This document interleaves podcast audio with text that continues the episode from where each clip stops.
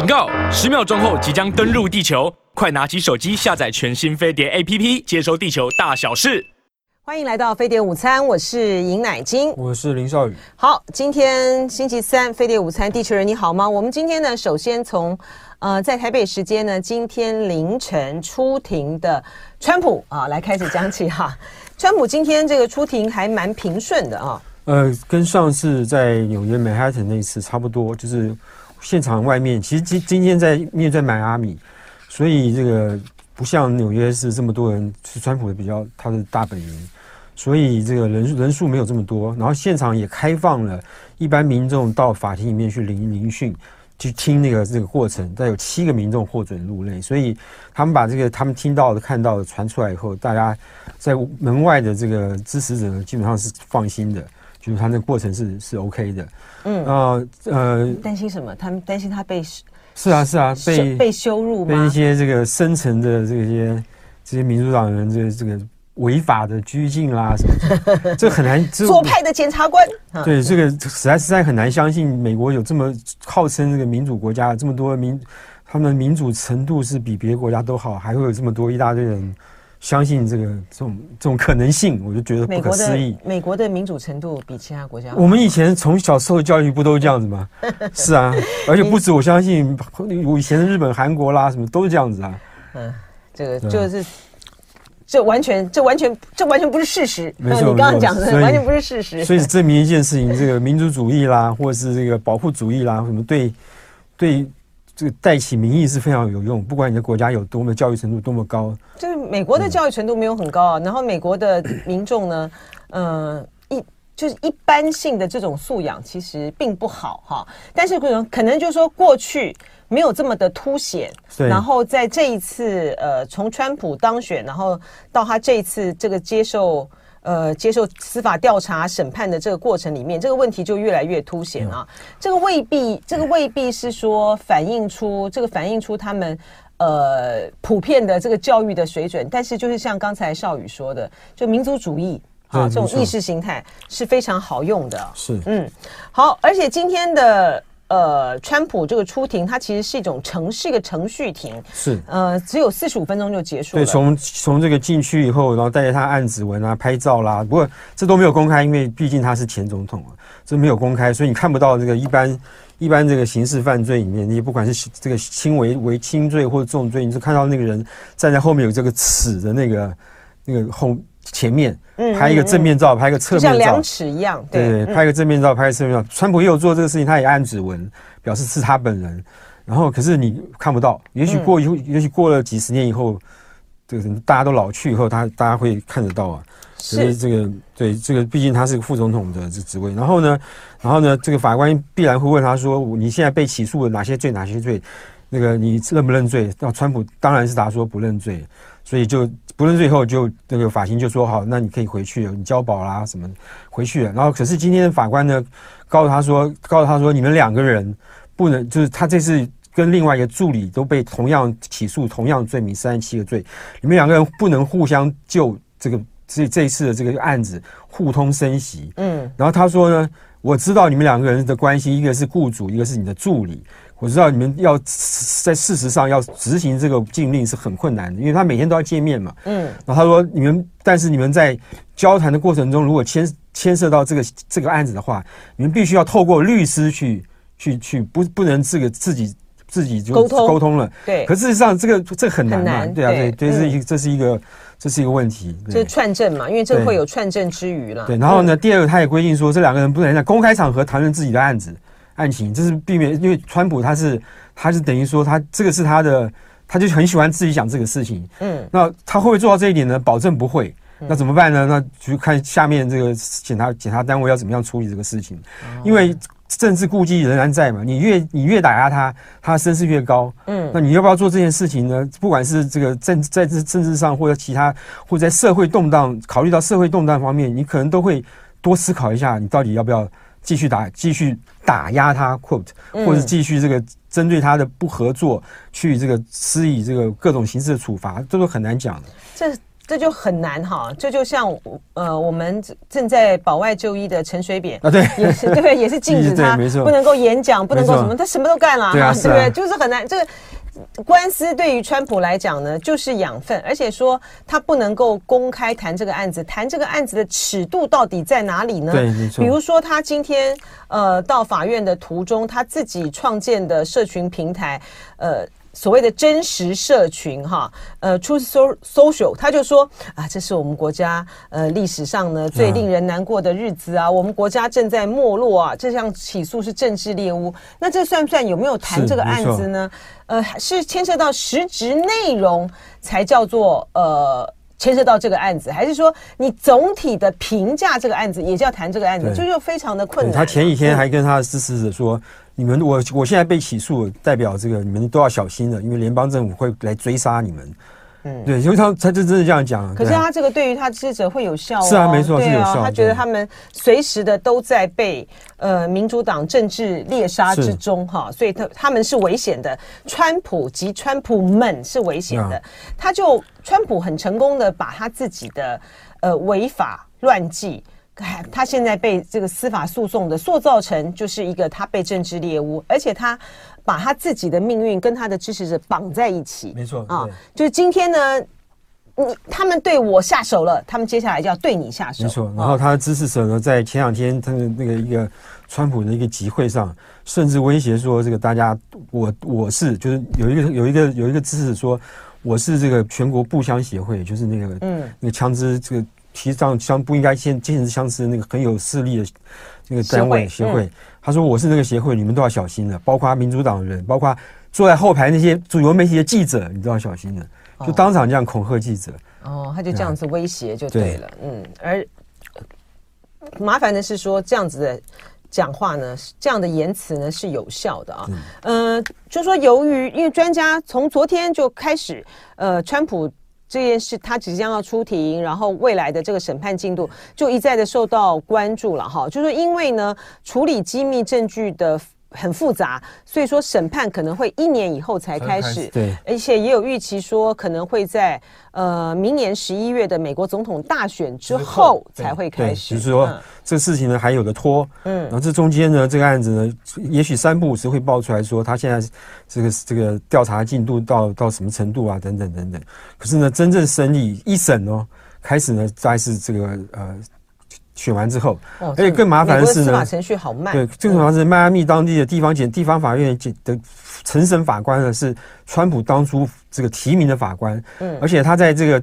检检调单位在调查的时候呢，他就说这个他就有偏袒川普的判决，然后这个判决后来被这个上诉法院呢驳回。那驳回，而且他们的驳回理由书里面把那个讲法官讲的非常不值一文了，意思就是说大家都怀疑那个法官的。这个态度是不是中立的？可是他就被分配到这个法，又被分配到这个案子。哦，你就说在审理审理有关于要不要单位在在调查的时候，在调查的时候质疑法官。对，不是，他就质疑那个检调单位说你这样做是违法的。对，法官法法官质疑检调单位是违法，对对，所以他就做了一个有利于川普的判决。嗯，然后这个检调单位不服气，就把这个判决拿上诉。嗯，就上诉法院呢，这个把这个。法官的判决驳回，哎，把那法官说，你这个那个驳回文字呢，基本上是说，你这个法官怎么连这种这种常识你都不知道？嗯，对。可是呢，可是呢，偏偏川普的这个正式被起诉以后，成审法律成审法官又是他，因为他是分配的。嗯呀，所以这没有办法啊，这就是当这个总统川普那时候呢，呃，他在总统的任期任内，他就列命，他就提提名啊，并且任命了呃非常多的对他就是。跟他的立场相近，有一些都是他的支持者，是是啊，呃，甚至于是金主啊，去任命去任命呃联邦法院的法官，这个影响就很深远了。好，就更别提这个大法官的部分了啊。好，那呃，审判因为可能一年后才会开始，很很可能在这个总统选举结束之后才会开始，所以他就他就真的是当选过关。落选被关啊，所以真的是可能会是这样子啊啊！因为如果说呃，川普在明年的十一月美国总统大选里面当选了，然后审判那个时候开始的话，那就对于不管是他法院或者是陪审团的来讲，他都会造成一个很大的一个困难。是，甚至到时候如果他当选的话，甚至到时候可能会没有审判，嗯、因为他已经是总统了。是，可是他虽虽然说，虽然说他要当他要就任总统之后才拥有呃相关的豁免权，可是对于总统当选人，司法部门应该就会有所顾忌。对，没错。而且到时候司法部长是他人命提提名的。而且呃，你如果说他当选了总统，然后你还进行这个司法审判的话，我想那个政治问题就会变得更复杂啊。这其实这是这是个两面刃啦。就是如果说他的呃审理的程序加快，在竞选期间的时候，呃，川普呢审判开始，川普要出庭的话，其实这个未必，这个对于呃选情来讲。这个对于民主党来说未必是有利的，对川普来讲，搞不好还增加了更多的养分。每一次出庭造势啦，他都会是再再去聚集他的能量的一、呃、一个很大的一个来源。一个可能性这样，另外一个是经济学有个不同稍微不同的看法，他认为说，川普现在利用法这个他的司法案件去造势，在初选是有效的，因为初选党内竞争很激烈。可是呢，在全国性总统选举普选的时候，他认为这这个到时候候选人都会纷纷移动他的政治光谱往中间靠拢。那川普这一招是比较没有会比较没有效的。现在就不知道哈，因为很难说。像之前的时候，他们对于呃川普在这个性侵案。被起诉，就专家也是做这样子的判断。可是我们从民调上面看起来，呃，他大大帮助了川普去让他的支持者更巩固，但是对于呃拜登并没有什么太大的影响，甚至于对于川普的同党的其他的候选人来讲，也没造成什么影响，甚至他们的民调还更更低了啊。不过川普还有两个案子在在明年的那个呃总统大选之前，还有两个案子也要出庭，这两个案子比这个他前两个案子还要大。一个是乔治亚州的这个他这个这个破坏选举的案子，就他指使这个周务卿要周周务卿作假。对，然后第二个是他一月六号那个国会山庄暴动案，他到底扮演什么角色？那是更难更难讲的一件事情。是，我觉得国会山庄暴动案这个部分，好歹对于民众来讲。应该是比较容易辨别的吧？你相信吗？我不知道哈。对，现在这个对于美国的民主来说，我们只我们不知道该相信什么了啊。好，然后我们继续来谈这个川普这个案子的的影响性。是，嗯，呃，这个这个这个案子呢，这个根据美国媒体一般的一般的报道，他认为说川普要能够逃得掉的机会比较比较低啊。原因是他这他这这个三十七个三十七个起诉案呢，有三十一个是跟这个私藏机密文件有关的，然后这然后再加上有有五个是这个拒绝配合联邦调查，以及有一一项是这个这个阴谋这个去这个这个要这个破坏联邦调查。这些案子呢，每一项三十七个案子，每一个都每一个都有确凿的证据，包括他这个口口声声在门前说：“哎呀，这个我有总我是总统，我随时都可以把这个。”机密文件解密，甚至我只在脑袋里面想一想，我就可以解密。然后，可是他在他被他被这个这个调查结调查的时候呢，联邦这个司法部发现一个录音带，是他在这个跟这个这个助理炫耀说他有这么多机密的时候，他说：“我知道这些是机密啊，我知道我现在当不当总统没有办法去解密啊，等等。”这个这个录音带被拿出来当做是证据，说你明明知道这是犯罪行为，你还去做，你所以你前面说的那些。说这个是是我我随时都有权利去解密任何机密文件，这个说法是不实的。嗯，好，我们继续来谈一下，呃，川普被起诉的案子，因为他私藏这个机密文件，他被起诉了三十七项罪名，三十七项罪名，三十七项罪名啊。然后这个其中呢，就是牵涉到他，他就是谎称啊，就说我当总统啊啊。而且呢，他很多你我当总统，我随时都可以解密啊。而而且呢，你们现在所看到的这些文件，很多都是已经被解密了，但事实上并没有。没有没有，他绝对是没有。而且他在调查过程中，这个这个他的律师说跟他跟他说，现在联邦调查局要来调查，要来要来这个搜搜搜索你的住宅了，你最好把这个所有的机密文件都交出来。说我们没有啊，我没有交出来，我没有机密文件，没有任何一件啊。他要查来查就查，结果呢，他背着这个他的律师。私下去跟助理说：“你赶快把那些文件收收收藏到我我我住的地方。就他在他的整个那个海湖庄园，海湖庄园里面有有一个地方是他的住所。就是他觉得调查局人不敢去查那个地方，然后调查局去查以后，才发现说，调查局前面前后查了两三次，去第二次的时候去发现说，他机密文件散布在各处，什么浴室啦，甚至淋浴间呐，都有都有那个核核武的机密啊，这个外国这些这个友邦这个美国去调查外国外国友邦的这个这个国防力量啊等等等等，这些都在里面。嗯，所以大家看着觉得不可思议，怎么会怎么会这个？一个文件出现，一个文这些机密文件或者极机密文件被这个这么轻忽的对待，他就是把这些机密文文件拿来作为这个炫耀啊。美国的《纽约时报》呢有一篇的专栏作家，是他就用他用这样子一个标题来形容川普。把白宫的机密文件带回来，他说川普庄园的厕所读物。哦，对，因为他在浴室，他在浴室，他在厕所里面都放着这些机密文件。他会，他还会跟他的呃到海湖庄园来做客的这些客人呢，朋友就炫耀说：“哎，你知道，比如伊朗这这这这发生什么事情？哎，你要不要看一下哈？”没错没错。对，然后呢，呃，什么金正恩什么这些，我跟金正恩的通信等等，他就把这些东西拿来炫耀，这是一个非常荒唐。而且不可想象的一种幼稚的行径。没错，那个《纽约时报》另外一个、嗯、另外一个这个专栏作家他说呢，基本上川普就是一个八岁的小男生。他说呢，就是我要什么东西，我就一定要得到，不管用任何手段，我就要抢走啊，或者怎么样就拿走。然后呢，要到以后就开始跟朋友之间炫耀，跟跟同学炫耀说：“你看，你看，我有这个东西。嗯”基本上那是另外一种心态，也是对，嗯呀，是，但是呢，就。就说这一场的呃收藏文件的风暴，我们到目前为止看得出来，呃，对于他的选情没有任何的影响，没没有什么没有任何坏的影响。嗯，基本上在这个呃共和党的初选里面呢，这个虽然现在离初选还有一段时间呢、啊，可是他基于他离第二名的这个候的初选的候选人呢，DeSantis 就佛罗里达州州长呢。还差距大概有十几个百分点，十五个百分点左右，那是一个比较难追的过程。昨天呃，就是路透社的民调，他领先了将近二十趴。哦，是吗？嗯，哦 okay、将近二十趴，所以就领先的幅度很大。然后呃，像民主党的部分呢，拜登现在呢对这个案子呢也有也保持一个距离，对，他就尽量少不去不去，因为他一他发言就被被认为是火上添油嘛。嗯。但是问题是，等到选战一开打之后，你说这个案子能够不被提提出来吗？不可能。我觉得这非常的困难啊，因为呢，他就是呃，川普一个违法乱纪，这个心中没有任何的，他视法律为无物啊。是。而且对于他是非常神圣的，而且是非常庄严的美国总统的任务的这样子一个任务和这样的角色，他的认知呢是非常扭曲的啊。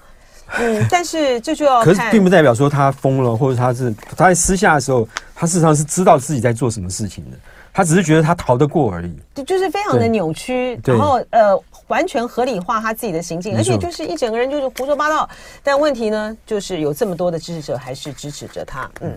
，OK，是。所以这就是川普被起诉三十七项罪名私藏文件的这个案子。你少宇还有什么要补充吗？呃，纽约时报有个有个有个报道，就是访就是采访了中国大陆、跟俄国、跟欧洲国家对于川普被起诉这件事情的反应。中国大陆很奇怪的是，没有什么特别的反应。那么他也许觉得，第一个是他也不必在这件事情上面，不管是锦上添花也好，或是火上浇油也好，对这个跟公中国大陆没有什么特别的。是太大的关系，因为毕竟都已经起诉了嘛，下面程序是非走不可的嘛。我觉得，我觉得这不是中国大陆。呃，如果说经济学是经济学，呃，《纽约时报》是采访。如果《纽约时报》是这样子看中国大陆的话，但还对大陆不是很理解啊，而是对于正在呃这个对于美国总统大选你会有什么样影响的这个事件，中国大陆应该就是非常的谨慎的。不会在这样子的问题上面说三道四嘛？对对啊，我想这个态度很明确。俄国的俄国的媒体基本上是一面倒，都说这是这个民主党阴谋，或是这个深层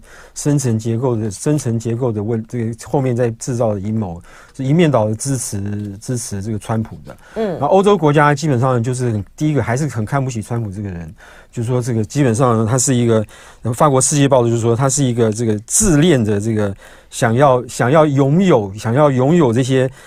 这想要拥有的欲这个自恋的欲望欲望情节啊，然后加上这些说谎啦、隐藏事实啊，这等等等等，这对国家安全来说，基本上是就是他完全是忽略国家安全的重要性，他根本就不知道安全是什么，是视为何物。嗯，对，就是不知道美国，就美国民众也都不太会在意了哈，就是其他的国家怎么来看了哈。嗯，因为在美国，啊、呃，特别是川普的支持者，呃，他们的眼中呢。世界上除了美国以外，没有其他的国家。然后在在欧洲跟东南亚国家，他还有另外一层担心，就是美国的安全安全承诺到底是有多可靠？就算是今天你拜登政府或者下或是下一任这个其他的这个共和党人，如果是有机会的话，其他的共和党主任，他们对于机密文件会这么容易泄露这件事情，感觉到不可思议。说你们到说一天到晚要我们做这个做那个，结果你们我们这边的秘密大部分都是从你那边那边泄露出去的，这是情何以堪的事情。嗯，哎，这这就是没办法啊，而且更何况呢，他还牵涉到一个更严重的问题啊。除了呃现任的总统呢，他没有办法保密之外，呃，他还有非常高的几率呢会当选啊。那对，然后所以你现在拜登呢，对于这些国家呢所做的这个承诺，算数吗？会不会在川普回来之后呢，又整个就打翻？那一定会的。所以说，这就如同他的他上一次的这个任期一样，这个使得美国呢，在全世界的这个威信其实是非常受到呃打击和影响的。但是这就是就美国人的总统大选的结果，就是要全世界来承担。这是这实在是一件然后很很烂惨、很很糟糕的事情。美国有一个前国防部的这个次长。他现在在新加坡国立大学里面当研究员。他说：“他说他觉得中国大陆会比较希望川普当选，因为毕竟川普的这个交易主义，就是任何事情都可以拿来做生意、做交易的，对中国大陆来说是有是有吸引力的。因为只要这个就就就就。”就来做生意，就是表示可以谈条件。嗯嗯。那么只可以谈条件，就是表示中国大陆有机会让美国的政策转弯，这是一个。然后另外一个，这个这个呃，另外一个研究员是新加坡大学国立大新加坡国立大学研究员，他说，他奉劝呢东南亚各国呢，在这件事情上少发言，少发言，因为呢，他理由很简单，因为呢，后面还有两个案子，川普呢有可能当选。人民等到大等的，我们大家等到他当选以后，还有的忙呢。你现在不必去。嗯，而且呃，非常的有可能就是川普当选的话啊，现在呢，拜登呢建立起跟这些国家的所谓的这个结盟关系，通通都会拆毁，可能都会拆毁哈。因为他本来就没有意思要走多边啊，是他本来就觉得说，你们这些国家，你们自己要承担你们的责任，包括北约，包括跟这个日本、韩国哈，其实都一样啊。除非他到那个，除非那个时候的川普呢，有一个非常不一样的，突然又变了哈。这个他这个人很难测了哈。这就也使得呃对外的关系，整个的国际秩序呢，就充满了变数。好，这就是呃，川普被起诉的案件，其他的后续的影响啊，和国际之间的反应。好，我们接下来要来看，就是布林肯呢，到底有没有可能如期的，呃，如现在媒体所报道的，六月十八号访问北京？因为这个日期呢是媒体报道出来的，到目前为止呢，没有任何一方呢。对于这个日期呢加以证实，然后特别是现在呢又冒出来，呃，美国呃美国的媒体报道啊，华华尔街日报的报道就是。呃，美国、中国在这个古巴设立这个间谍基地啊。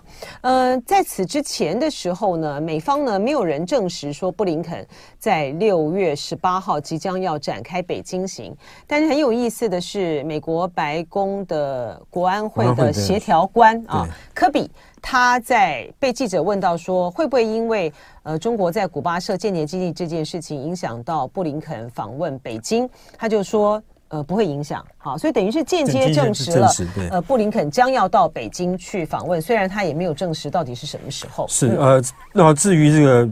中国大陆到底有没有在北京新设立一个监听站呢？或中国大陆到底有没有在古巴？在古巴新设立一个监听站呢？科比的最先最先第一个第一反应呢是这个是否认。说法是否认，可是他说他说法是说这个是这个说法是不准确的，那到底怎么样不准确呢？这个。不知道，后来在第二在过了过了几个星期之后呢，这个各各报呢都报道都报道说，几星期了几天了，几天之后各报都报道说，第二天了，的确第二天就改口了，对，的确是有这个事情啊，他还改口说这个没错，这个大家这个各后来媒体接续报道的时候呢，他就就揭露，第一个，中国大陆呢的确跟古巴达成了一个监听站的协议，可是这协议呢并不是新设一个监听站，因为古巴在呃中国大陆在古巴原来就已经有两个监听站在运作，都在哈瓦那附近的城市这个这个城市都已经在运作。换句话说，中国大陆从几年之前。就已经有能力针对，川普任内的时候，对，就已经有能力去针对中国呃美国的东南东南部的州的商业活动跟军事活动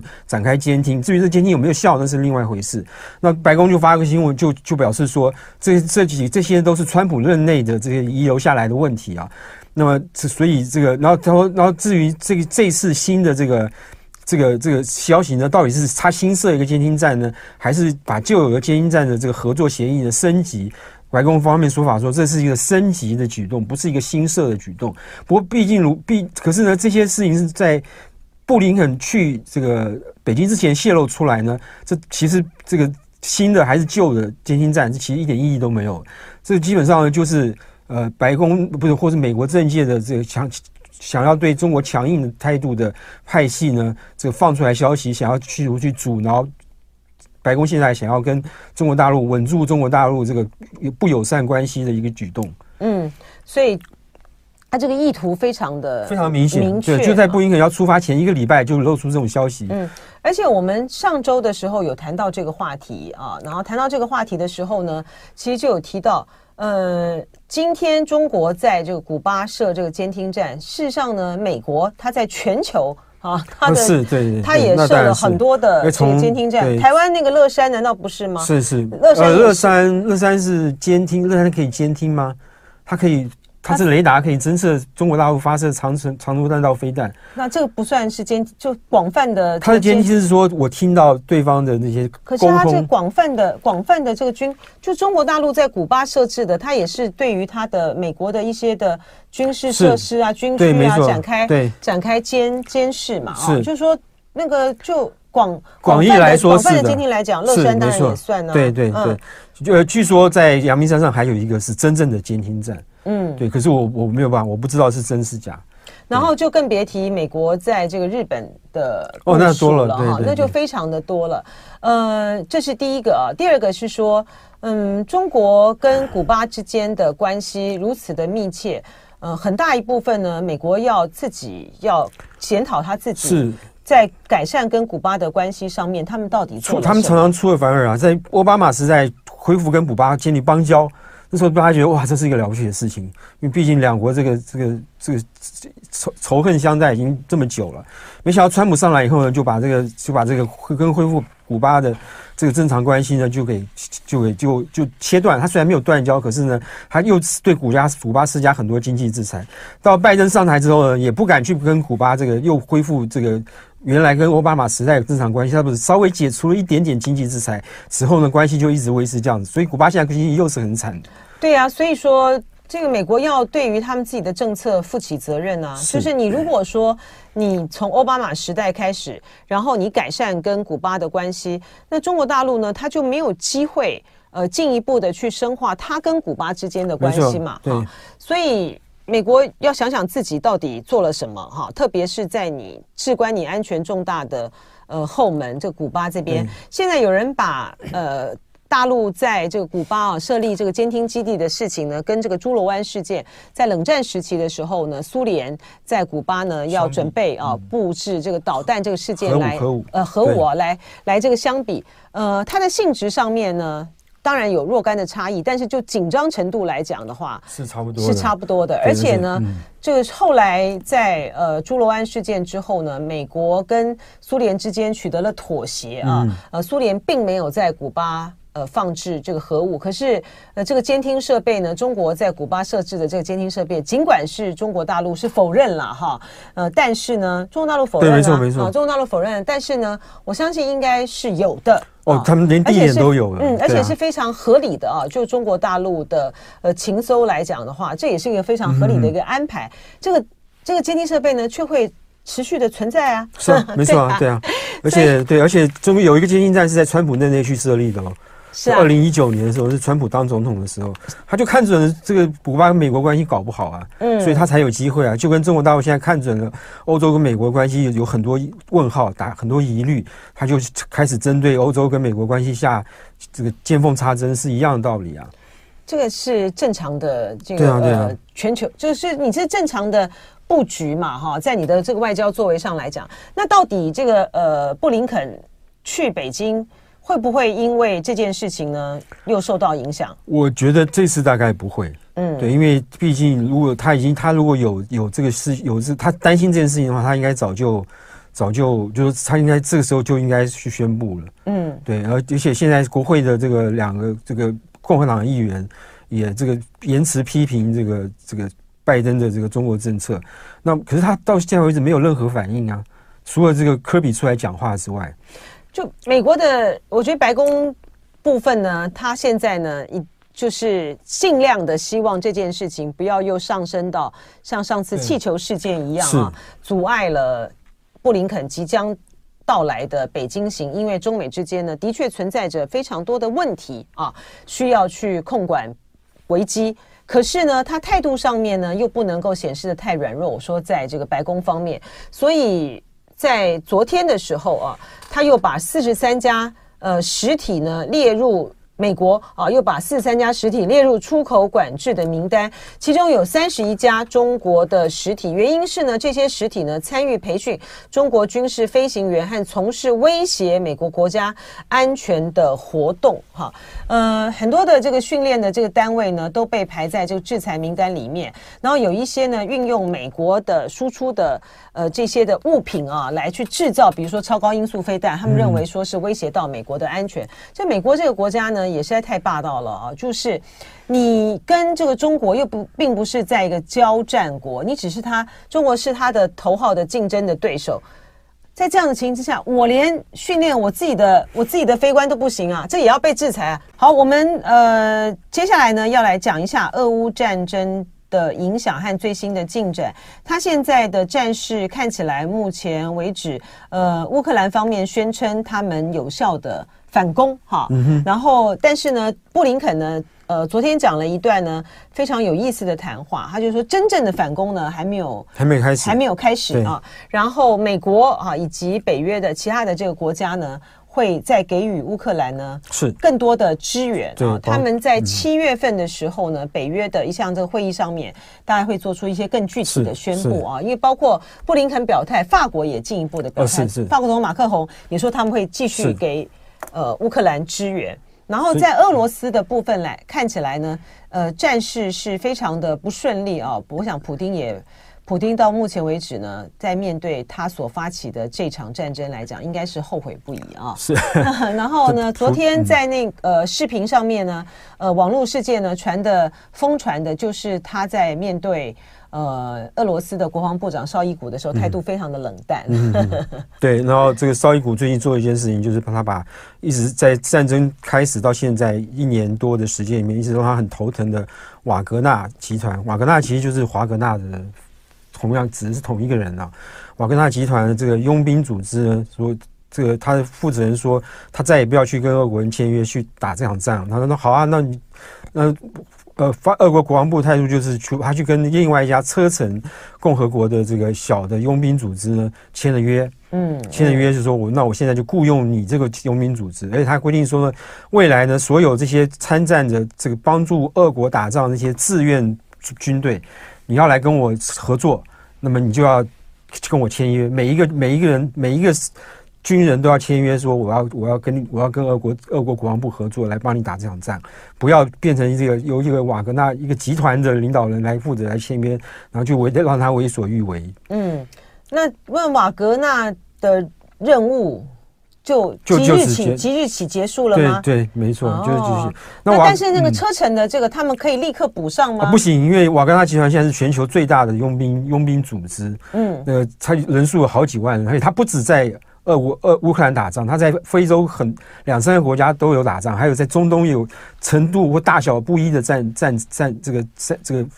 去参加去参战不一不一定，所以对，所以车臣这个共和国那个那个组织呢，他基本上是把他自己既有的这些部队就官方的这个正规军拿去支援别国，然后拿钱，嗯，这也算是对赚钱，也算是一种佣兵行为了。嗯、不过他这是就是一个国营事业单位，对对对，他他是规模没有这么大，这就几千个人。嗯，这个是那这个对于呃。俄罗斯已经在这战场上面呢吃瘪的状况来讲，就不是雪上加霜吗？是啊，是啊，他没有办法立刻补上这个对，所以他所以撤出的兵力，对，他还他还跟瓦格纳这个内部那些军人招手说：“你们就自己自己以个人身份过来，你不要参加那那边来我这边，你只要签约，我照样给你钱。”嗯，对，那这样能够这个策反多少人就不知道了。是。这个很麻烦哈，所以这个是这个是对于俄罗斯来讲，对于普丁来讲，这是一个很麻烦的时刻。但是对于呃乌克兰来说的话呢，这个对于他们的反攻来讲是，是当然是有有，有相当有有帮助的。那所以呢，呃，同同样的在这样子的一个。呃，时刻啊，就是对于俄罗斯来讲，呃，不利的这个时刻，传出来一个消息，就是白俄罗斯的总统呢，卢卡申科啊，他说，俄罗斯的战术核武在数天之内就会在白俄的领土完成部署。这是他前一阵子，俄国跟这个白白白俄罗斯呢宣布，那个俄国会把战术核武部署在白俄罗斯的进一步的这个实行啊。这这个虽然是个旧闻，可是呢，这个这个代表意义也不也不一样。比方说，我真的把东西摆过来了，嗯、那么未来呢，会是不是会对战场造成威胁？会的，因为大家都不愿意见到核武，不管是战术核武或战略核武，在在这个战场上动用。因为一旦这是一个潘朵拉的盒子，一旦动用，或者是后面后面这个效应会非同非比寻常。嗯，这是一个问，这个是一个大问题。那如果真的动用，表示白俄罗斯的总统跟俄罗斯总统普丁呢，他是必须要这个破坏这个。这个所谓的核武禁忌这件事情要负起很大的责任。嗯，但是你研判用的可能性大不大？我觉得普京会在狗急跳墙的时候会用的。嗯，对，他一定会用。他现在在战事上面，呃，没有处处在一个相对来讲有利的位置。但是他如果一旦他如果一旦启动了战术核武的话。那谈判其实就破灭了，对，就没有没有什么谈判的余地，根本连余地都都不存在。而这个对于呃乌克兰还有对于北约的这些国家来讲，他们似乎也只能够采取一个是怎么样？是报复报复俄罗斯的手段吗？还是说他一旦启动了这个战术核武之后，虽然各方呢一定会强烈谴责，包括中国在内啊，但是会让谈判能够进行吗？我觉得谈判会延宕很久。我就说会不会因为他动用了这个核武，而使得大家觉得说非谈不可？我觉得刚开始是不会的。嗯，刚开始一定要有一个很有力的人出来。对，那是一个人类的，就是人类浩劫。对，浩劫。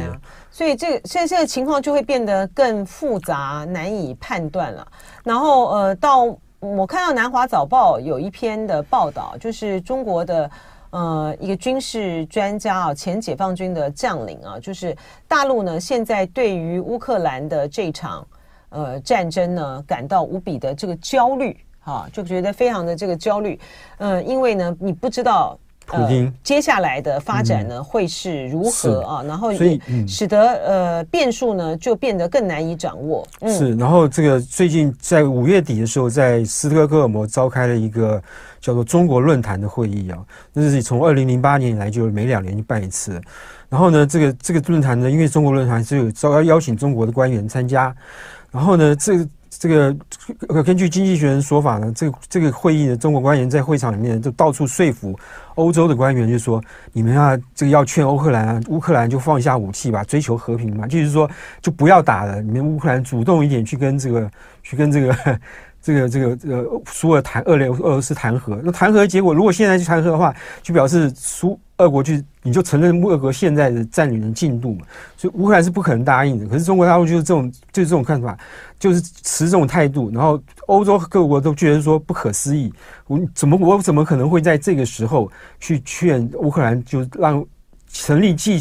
承认继承事实，去去让这个欧洲去让这个乌这个这个俄国这个和谈。这个就这个不就是上一次呃之前的时候，中国的那个特使李辉是也是他到俄罗斯还有在欧洲去，后来媒体报道传出来就是说，呃中方的立场是是是这样，就中方提出来，呃，谈判的这个立场上是如此，然后就嗯，但乌克兰当然是没有办法接受，是但是呢，那个时候的这个俄罗呃欧洲的一些的国家的看法，呃，还有一些的这个分歧，但是你随着呃反攻啊、呃，就是乌克兰发动反攻的这个进度还算不错来看，对，那这样子大家同意的这样子条件的机会就更低了，对，那，如果说值得嗯嗯值得注意的是说。嗯呃，菲非洲不是菲律宾，非洲有庞大的一个团团队哈，就是包括刚果啊、埃及啊很多的国家在内啊，南非他们呢要分别的去拜访这个基辅跟这个莫斯科，嗯、要来这个促谈啊，所以不知道他们会发生什么样的作用。是，嗯、然后如果俄罗斯一旦动用核武的话，中国的立场会比较难难过，因为他毕他毕竟他是主张他是主张不应该。重用核武的是，不过中国在这方面，因为他的立场前面也表明了哈，嗯、我觉得比较刚才少宇讲说中国的立场比较难做的就是，那显然这个谈判的这件事情和平进程就被打，对，起码。受到了很大的很大的阻碍啊！嗯、然后《经济学人》这次呃有一篇的分析的报道，就是俄乌战争呢改变了法国跟德国的关系。对，它就实质上改变了整个欧洲的关系。可是整个欧洲的关系就等于是法国法国跟德国关系。如果法国跟德国就任何事情谈不成的话，在欧欧盟这里来说，这件事情就成功的机会不大。那法国跟德国过去有很多事情谈谈不拢，尤其是不管是在这个梅克尔时代或现在苏兹时代，这个他跟马克龙的这两个人，这两边的领导人的这个个性跟这个喜好都南辕北辙。一个是非常沉默的，这个这个老谋深算的；另外一个是好大喜功的，很喜欢这种这个这个这个缠线大战略啊，等等等等的。嗯。可是呢，最近呢，这两个国家领导人似乎有和解的迹象了。在这个六月六号的时候，苏呃苏兹呢邀请马克龙到他的家乡德国的波茨坦去这个去看一看这个这个乡下风光啦，然后两个人这个。促膝这个午餐晚餐的时候，促膝长谈三个小时。然后呢，德国还不是德国还准备这个邀请马克龙在七月的时候正式国事访问德国。哦、上一次国事访问的时候是二十三年之前。嗯，所以你可以看得出来说，这两个国家领导人都有意在这个这件事情上面这个拉近彼此的关系。嗯，然后呢，苏兹呢，然后呢，这个法国马克龙呢，他最近在发言上也也开始支持北约东扩这件事情了。可是他还是支持说这个。欧洲问不能过分过分仰赖美国的安全保证，可是对对于另外一个他过去反对的这个北约东扩这件事情，他也这个说我愿意这个说我现在心目中的这个这个北约的东边国界应该就是这个乌克兰加入之后的那个界限。嗯，那他们现在呢，共同要面对的另外一个问题呢，是北约呢。不只是东扩哈，他要到印太来了。对 对，就法国总统马克宏呢，已经明白的表示，他反对北约在东京设办事处。那北约呢，现在想到的一个方，另外的一个方法呢，就是他们要呃所谓的呃跟这四个国家啊，就是日本、纽西兰。澳洲跟韩国制定所谓的定制伙伴关系计划，就 ITPP 啊，然后他们希望呢，能够在 I 能够在东京设置一个 ITPP 的呃办事处啊，就是说我并不是直接在北约到东京来设联络办事处，而是我们针对这个定制伙伴关系计划这件事情来设一个办事处，这很聪明的做法。你不让我去跟日本日本这个拉近关系呢，我就干脆把大家都都牵牵扯下来。对，但是呃，不知道法国总统马克龙是不是持续的这个反对啊？接下来的北约的高峰会呢，会讨论这个话题。就爱点你 UFO。